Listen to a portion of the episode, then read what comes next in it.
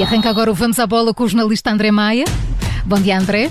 É inevitável, mas quais são os destaques de hoje? Bom dia, Maria João. Aos vossos lugares, prontos, partida. Faltam 4 horas e meia para o arranque oficial dos Jogos Olímpicos. Fazemos as contas à comitiva portuguesa. Em futebol, o Santa Clara começou de forma brilhante a Liga Conferência da Europa. 3-0 na Macedónia. Vamos ouvir Daniel Ramos. Ouvimos ainda Gonçalo Ramos. O jovem ponta de lança do Benfica voltou a marcar. Os encarnados venceram o campeão francês Lille por 1-0. E contagem decrescente para o arranque oficial dos Jogos Olímpicos de Tóquio. Eh, André, ao meio-dia a tocha olímpica vai chegar ao estádio na cerimónia de abertura. E os recintos vão estar desta vez vazios, a começar por essa cerimónia de abertura. Os festejos são proibidos. A competição decorre numa espécie de bolha olímpica sob fortes restrições sanitárias. Tóquio recebe os Jogos em pleno estado de emergência, isto para combater um novo pico de infecções na capital japonesa e também na aldeia olímpica, onde continuam a crescer os casos de Covid-19.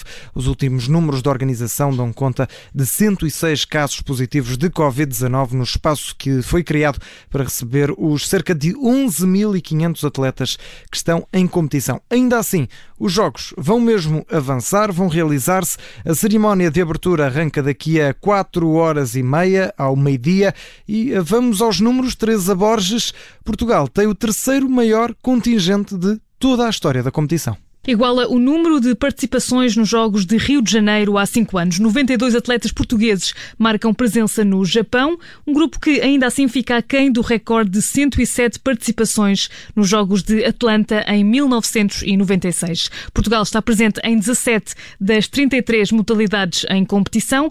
Também aqui há estreias. O surf e o skate podem pela primeira vez trazer uma medalha para solo nacional e neste campo a expectativa é alta. O Comitê Olímpico Português espera espera sair de Tóquio com pelo menos dois pódios, 12 diplomas, o chamado top 8, e 26 posições entre os 16 primeiros classificados. Jorge Fonseca no judo, Pedro Pichardo no triplo salto e Fernando Pimenta na canoagem são algumas das esperanças portuguesas que é o resumo da comitiva portuguesa, apesar do arranque oficial dos Jogos ser apenas mais logo, também já competições eh, nesta altura a decorrer. Há dois dias, esta madrugada, foi tempo de tiro com arco. E já terminou a prova individual masculina da categoria. A Coreia do Sul voltou a mostrar que é a principal candidata às medalhas. André, os três elementos em prova terminaram nos quatro primeiros classificados. E isto depois de uh, as três primeiras classificadas na prova individual feminina terem todas batido o recorde olímpico. A Coreia do Sul ficou com o primeiro lugar, com o terceiro, com o quarto.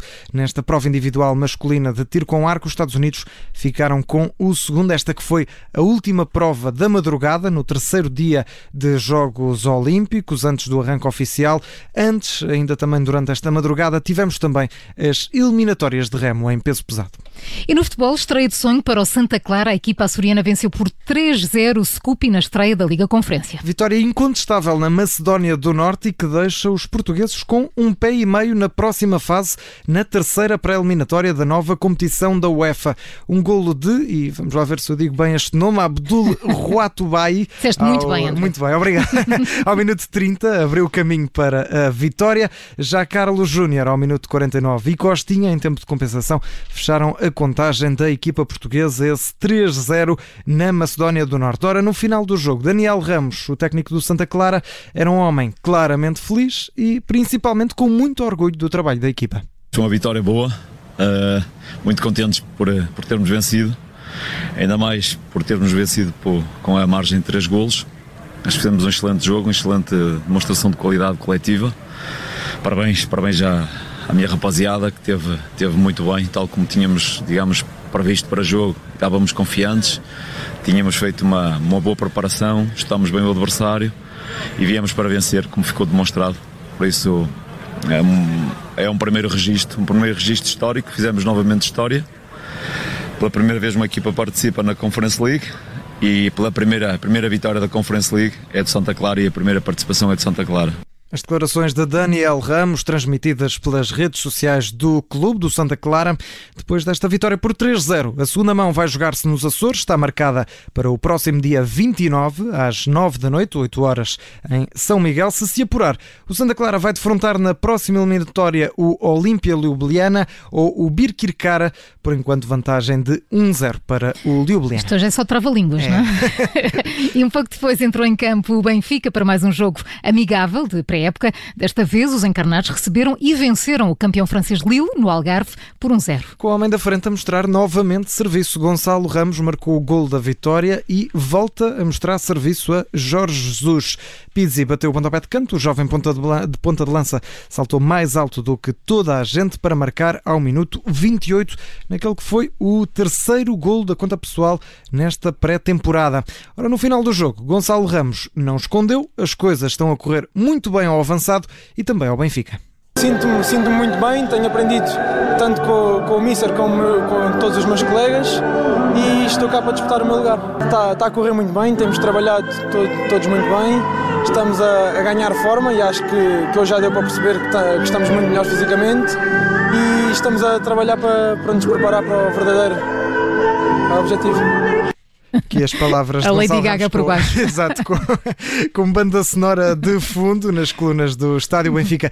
Realiza o último jogo de preparação no próximo domingo, é às 8 da noite no Estádio da Luz, frente ao Marselha de França. Depois disso, a 4 de agosto, os encarnados dão o pontapé de saída oficial da época em Moscovo. É a primeira mão da terceira pré-eliminatória da Liga dos Campeões, frente ao Spartak Moscovo, no regresso de Rui Vitória ao Estádio da Luz. O Benfica, que está também em destaque na imprensa esta manhã por causa de mais uma suspeita agora na Operação Operação Saca Azul. O número 3 da administração da SAD dos Encarnados é suspeito de ter desviado mais de um milhão de euros. É Miguel Moreira chamou a atenção dos investigadores de, do, desse caso da Operação Saco Azul. De acordo com o Jornal Expresso, o Benfica terá desviado 1,4 milhões de euros com destino a este administrador da SAD. O Ministério Público e a Polícia Judiciária suspeitam que essa quantia que foi transferida terá sido depois devolvida em numerário por uma empresa informática chamada Questão Flexível.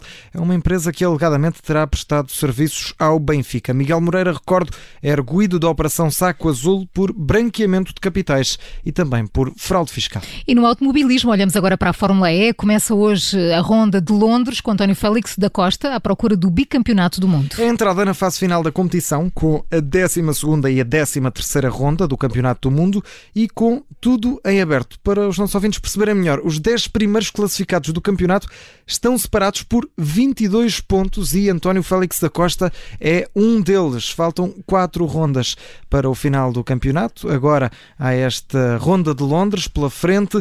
Hoje às 5 da tarde começam os treinos livres da Fórmula 1 de automobilismo elétrico com António Félix da Costa a tentar defender esse campeonato do mundo. E André, fechamos o Vamos à Bola de hoje com uma manifestação, no mínimo insólita. Está a juntar-se um movimento para a tirar tomates a Lewis Hamilton durante o Grande Prémio dos Países Baixos. A prova só vai acontecer no dia 5 de setembro, ainda uhum. falta um bocadinho, mas eh, parece que este grupo de adeptos está bem organizado Estão e, e motivado, tempo. exatamente, para dar esta prenda indesejada ao campeão do mundo de Fórmula 1. O movimento foi dado a conhecer precisamente por um colega de Hamilton, o piloto holandês de Fórmula 2, Richard Verschoor, isto porque também ele recebeu um convite para participar no evento. O objetivo do movimento é, é por isso mesmo perturbar a Lewis Hamilton durante o Grande Prémio da Holanda, dos Países Baixos, com o arremesso de tomates a partir da bancada. Estas ofensas eh, para com o piloto da Mercedes têm um motivo, acontecem depois do acidente de Hamilton com o piloto holandês Max Verstappen, que é o concorrente direto pelo título de campeão do mundo. Um acidente que aconteceu no Grande Prémio da Grã-Bretanha no último domingo. Esperamos que até dia 5 de setembro estes adeptos acabam, acabem por desistir acalmem, sim, eh, sim. da ideia. E assim chegamos ao fim do Vamos à Bola com o jornalista André Maia. Segunda-feira há mais. Bom fim de semana, André. Bom fim de semana.